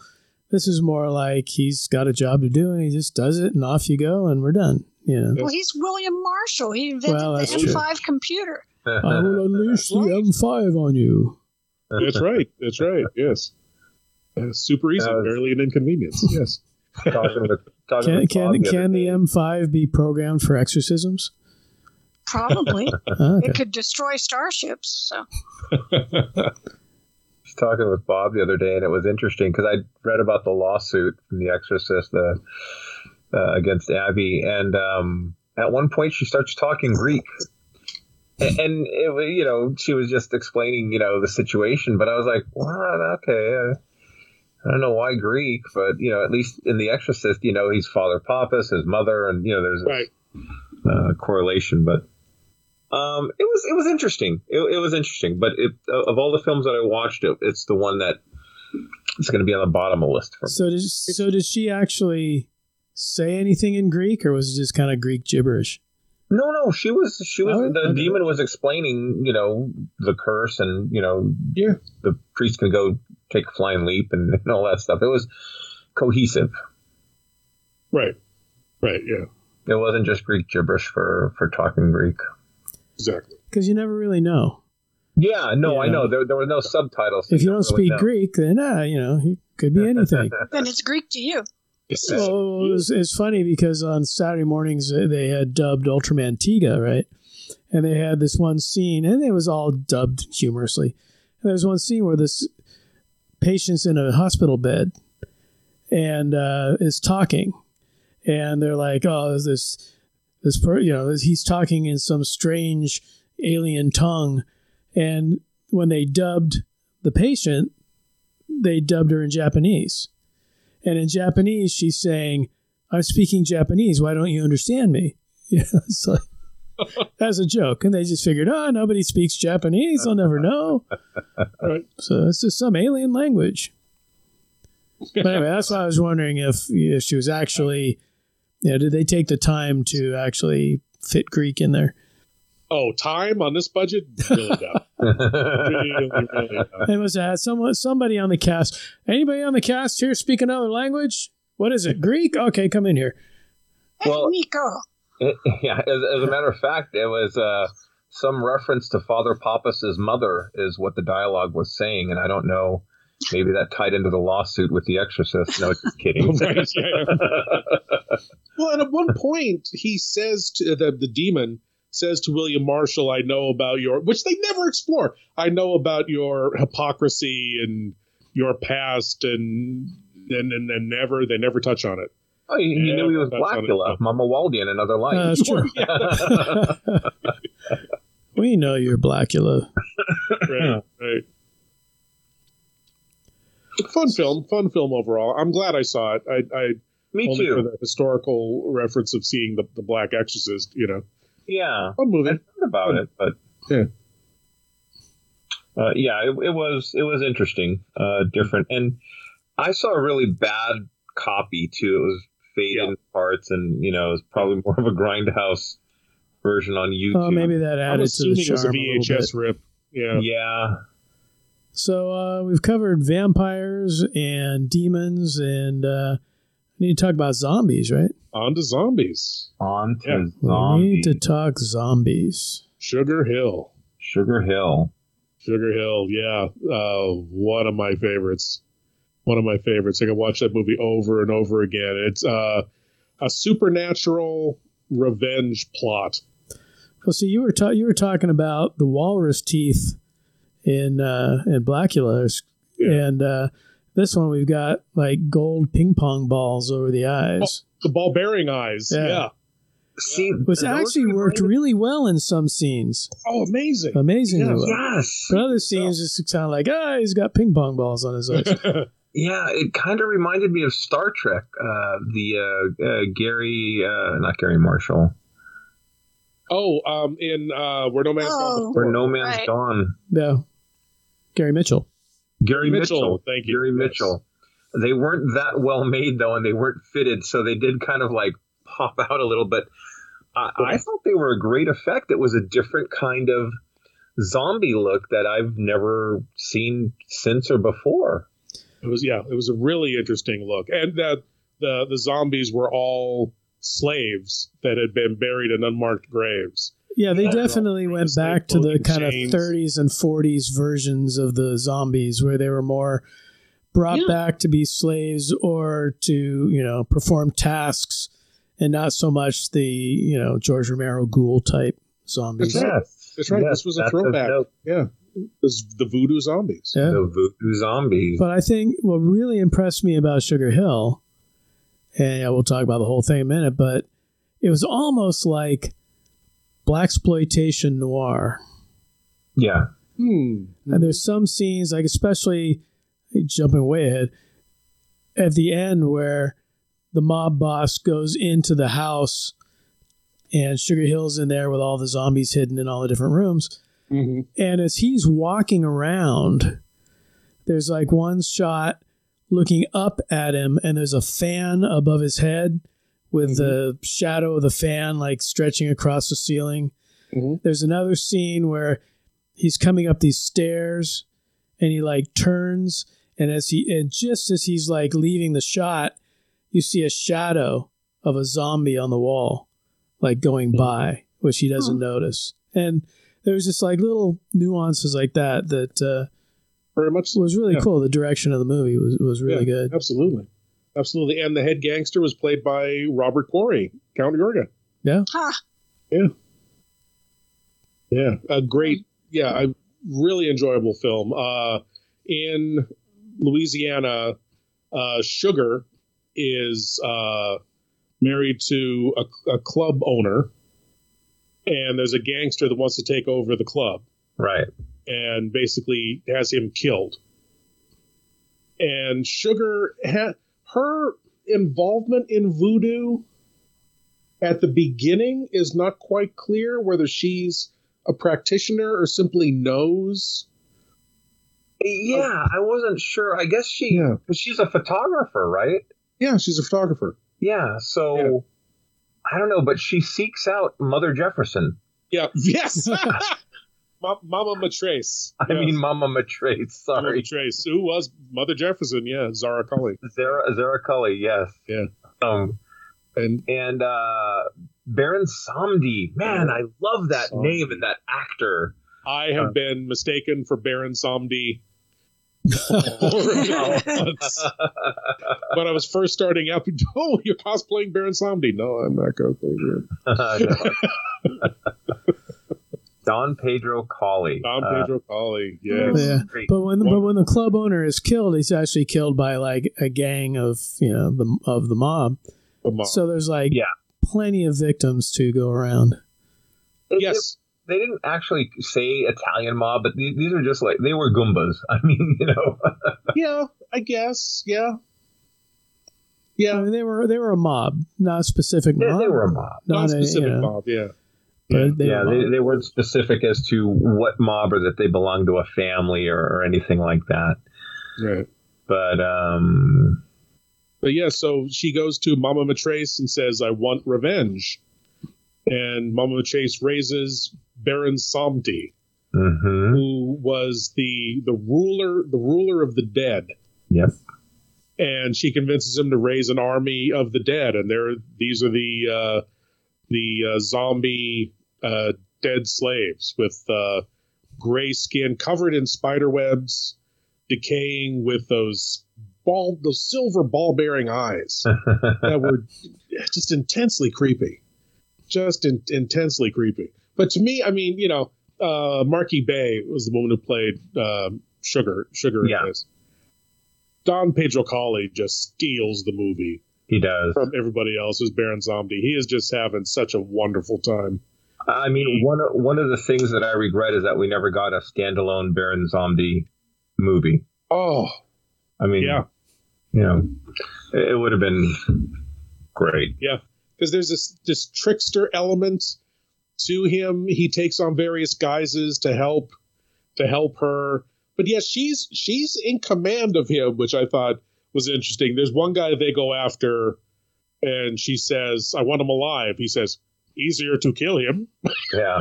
I want him alive." Done. Well, it, it, it, to me, it was almost like uh, you know she rubbed the lamp and and the genie gave her X amount of wishes. You know, she was in control, but in the end, there was a price that would have to be paid, Yes. and and the Baron would have to agree to settle that tab. Yes. You know. And luckily for Sugar, he did. Luckily, it wasn't sugar. Yes. yes. Well, he and spoiler alert again. He wanted Sugar. yes. He wanted Sugar, but no, she would she wouldn't have it. So he took so he took the uh, gangsters uh, mall. Poetic justice. Yeah. Yeah. Yeah. Poetic Yeah. justice.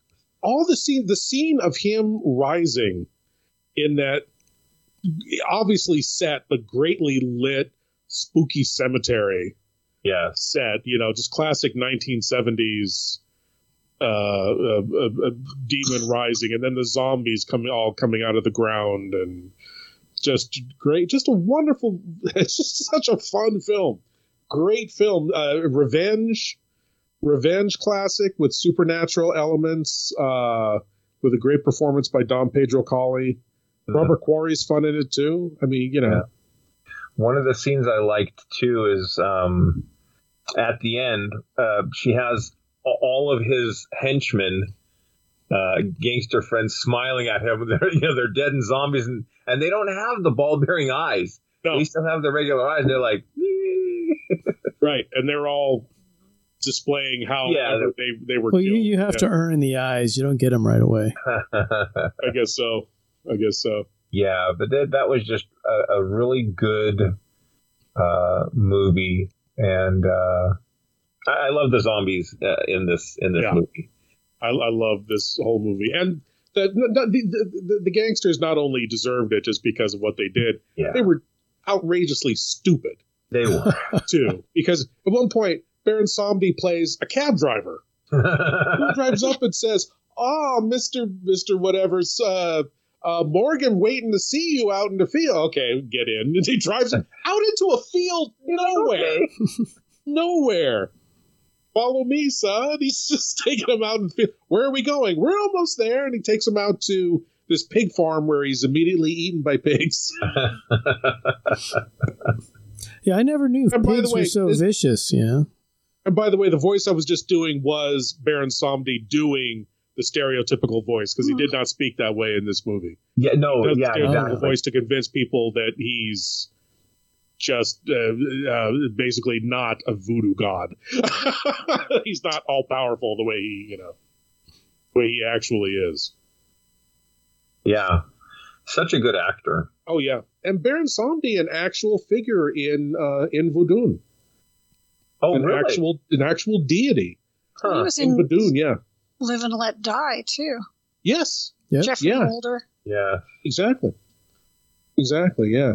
He's in. Uh, he's mentioned in quite a few uh, voodoo films and, and and actually worshipped in voodoo practice. Interesting. Yeah. It's such a fun film. It is. It uh, is. And a great callback to the voodoo zombies of the past. You know, they never they never eat anybody in this one. They're just yep. there to perform their function. Exactly. They're given a task and they do it well. Right. White white zombie. I walked with a zombie. Right. Yeah. Zombie yeah. of Mora Tau. Right. Yes. And Sugar Hill. And, and Sugar, Hill. Sugar Hill is yeah. yeah, right in that right in that line. Yeah. What was that one? The Serpent and the Rainbow. Interesting yeah. movie. Yeah, that was an interesting seen it in movie. years. I haven't seen yeah, it in years. Me neither. Mm-hmm. In any case, uh, let us move on. Uh, you guys, I don't think watched this film this go around. You may have seen it in the past. I had to watch. It wasn't. It's black exploitation, but it's not really a horror film, even though the devil is in the title. It's Petey Wheatstraw, the devil's son-in-law. I never heard of it until you mentioned it. Rudy never. Ray Moore. Rudy Ray uh, Moore. Yeah, I I saw it a long time ago, and I'm not even entirely sure that I saw the whole thing. I may have just seen. In fact, famous... I could have dreamt it. Yeah, I could have dreamt the whole thing. Uh, it, it, I, I, may have just seen scenes from it, or I started it and, and went away and, and then didn't come back for some reason. I remember enjoying what I saw because I love well, it. I watched it yesterday, and, and I'm not sure if I watched the whole thing either, so don't feel bad. um, uh, like I said, Rudy Ray Moore. This was uh, done in 1977, and uh, you know, depending on who you uh, who, who, you read, you know, they had various interviews. Uh, he'd done the Dolemite films, mm. and um, the third Dolemite movie they actually called Disco Godfather because they, whatever reason, didn't want to typecast him as Dolemite. I don't know. so Petey Wheatstraw was also one of those those movies where it's like, let's take Rudy and let's put him in, you know, similar uh, situation. And what was interesting is, uh, you know, they would say like uh, produced by, and it was R. R. Moore. It wasn't mm-hmm. Rudy mm-hmm. Moore. So mm-hmm. he was trying to to I don't know change things. Class it up a little. Yeah, class it up a little. so uh, you know, this is the story of Petey Wheatstraw. Um, he's a, a nightclub. Uh, no, actually, he's gonna he owns a nightclub later on, but he's a comedian. There's rival comedians. They start a war. Um, they go to shake down one of his friends, and and I I forgot this scene, and it was so reminiscent of of today. This young African American boy is shot down in his front yard because of you know a stray bullet. Yeah. And I'm like, well, you know, that was very impactful. And he was just talking to his older brother about wanting to play basketball, and you know, and then that future is is done. It's gone. Right.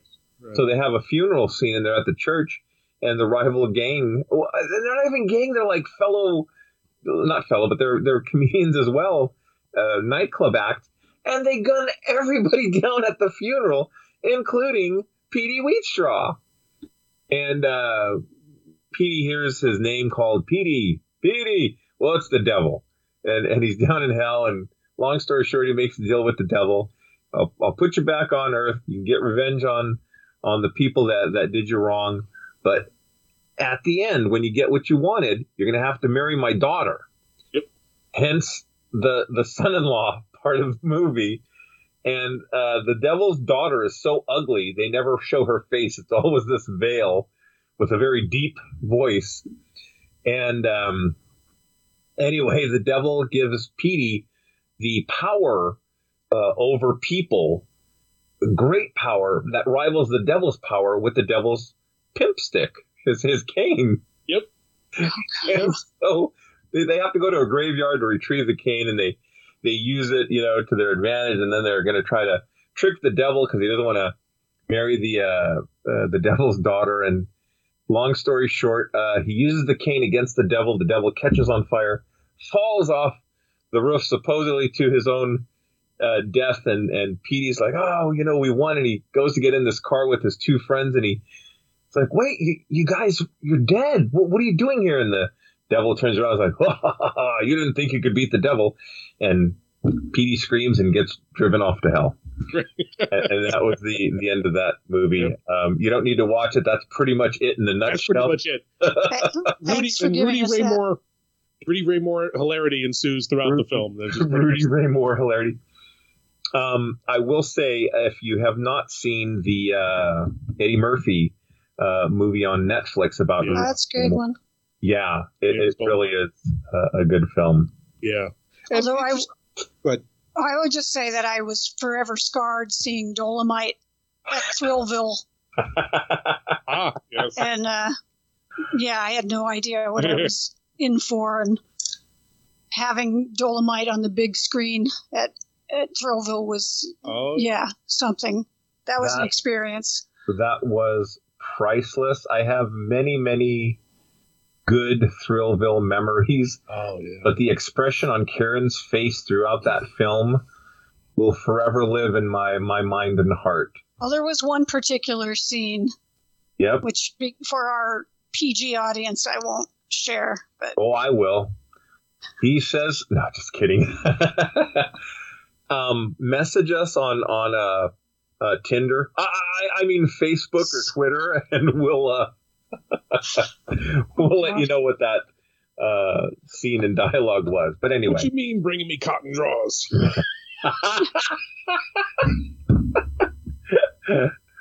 wonderful. Oh, just wonderful. it really was. and one one thing that's really interesting about Rudy Ray Moore is I thought before I saw the movie My Name is Dolemite that he created the character of Dolemite. No. And created Petey Wheatstraw. He did not. These yeah. are like old stories, stories passed yeah. through like in black culture. They were the subjects of jokes. They were mm-hmm. they were almost kind of mythic, like almost Paul Bunyan kind of, hmm. you know, uh, legendary joke fodder yeah. kind of things that he just picked up on and capitalized on. Generational. That that would go generation generation. Gener- some of them going as far back as you know the slavery time. Right. And right. Um, yeah, if, if you've never listened to a, an album of Rudy Ray, Rudy Ray Moore, uh, definitely uh, After Dark material. Oh, but do yourself a favor and uh, and listen to some. If not, watch some of his films. Um, the I have a I have a movie uh, next time uh, Karen visits that it's very hard to get on DVD. I got it years ago, and it's called uh, Dolemite Returns. Oh, okay. And so Okay. uh, I'll in, I'll invite you and Bob over, and uh, we'll have a Planet Eight viewing. I get the the easiest piece I think to find recorded of Dolemite is a piece he did called "The Signifying Monkey," hmm about a monkey that keeps harassing a lion in the jungle and what what happens to him in that. It's, It's a, a it's a hilarious piece. It, it is. It is. Not not safe for work, but uh, no, no, hilarious. definitely not. But yeah. Um, anyway, we, we can go on and on about Mr. Ruby Ray Moore. but this is the part in the podcast where we have our censor sweep. And uh, this this go round, yours truly uh, has the censor sweep. I um, in in keeping with uh, this podcast theme, a book by Robin R. Means Coleman. Um, she put out a book, Horror Noir: Blacks in American Horror Films from the 1890s to the present. And I mean, this this book is something else. It goes back to like King Kong, and and you know, um, th- there was a mother in in that film, and her child was in jeopardy, and it gets into how um, you know African Americans were always, always portrayed as like um, um, it was very stereotypical through through many many films, and it wasn't until black exploitation films came came along that you had someone that was um, a, a doctor or or a scientist lived in a in a mansion and uh, you know was very successful and uh, were were actually you know the vampire rather than the vampire's victim. Um, anyway, uh, she also has a documentary. Uh, it's on Scream for those of you that have access to Scream, and it is called Horror Noir, and it, it gets into um, Night of the Living Dead onto the Freddy Krueger films and um, you know modern modern horror. Really, really good book. It's on Amazon. Uh, it's a little pricey, but uh, it is a very, very informative, uh, good read. So if you get a chance, check that out. Um, uh, real quickly, we want to let uh, Lord uh, Blood-Rah. You got uh, several websites, Patreons. A lot of stuff. A lot of stuff going on. Check out lordbloodrah.com to get all the info on most of the things I'm doing. I drop a new Lord Blood-Rah's Nerve Wracking Theater there every Friday. Uh, you can check out my podcast, Lord Blood-Rah's Nerve Wracking Auditorium, where I host old time horror um, and science fiction radio shows. You can get that anywhere you can uh, find podcasts, essentially Apple, Stitcher, uh, Google, every, everywhere. Um, my Patreon exclusive series is Lord Blood-Rah's Cathode Zone. If you sign up at patreon.com slash Lord Blood-Rah, you get a new episode every week where I host classic genre horror and science fiction uh, television. And if you're in the Bay Area, every third Saturday night of the month at the Orinda Theater in, Orinda, California, it's Chiller Diller Theater, which uh, in which we show classic um, horror and science fiction films in a grand old movie palace, the Orinda Theater, every third Saturday night at uh, of the month at uh, 9:30 in the evening. Uh, full bar, which always helps, and uh, there's always it's never it's never just the movie. I, I host the movie with uh, either a trailer reel or a, sh- a short subject right before it. A lot of surprises. So it's every third Saturday of the month. Uh, Chiller Diller Theater. We got creature feet, uh, creature features, creature features day. I should say, if you're in the Bay Area again, Creature Features Day is a day long celebration of Creature Features, the Bob Wilkins John Stanley Bay Area Classic. That's April 24th. It's a Sunday, again at the Orinda Theater. Uh, we're going to be um, having the East Bay premiere of Up Late with Bob Wilkins, the newest uh, Tom Wyrsch documentary on, on Bob Wilkins. We're also going to be showing Watch Horror Films Keep America Strong, the definitive Creature Features documentary, and the first movie ever shown on Creature Features in the Bay Area, um, uh, The Horror of Party Beach, which is going to be fun. I'm hosting along with Cinema Insomnia's Mr. Lobo. John Stanley's going to be there. Miss Misery of Miss Misery's uh, Movie Massacre, uh, and Tom Wyrsch himself is going to be there as well, as well as the today the the, the Creature Features crew from uh, the latest iteration of Creature Features. That's April 24th at the Orinda Theater. You can get all this information at uh, lordbloodrah.com and uh, yeah, check it out. cool. Well, thank you very much, Lord Blood-Rah, for joining us. Always a pleasure. Thank you so much. Karen and Bob, it's always a pleasure. Indeed. Come, come to the end of our show, so peace out. Stay safe. Thanks for listening. On that note, this will conclude this transmission from Planet 8. We would like to thank all of our intergalactic audience for listening. Be sure to head on over to our website at www.planet8podcast.com where you can get more information on this episode's topic. For more conversation, find us on Twitter at Planet8Cast. Or on Facebook at facebook.com slash Planet8Podcast. We want to thank you guys for tuning in each and every episode. We look forward to your input and opinions. Until next time, this is Planet 8 signing off. End transmission. By George, he's got it. It is the end.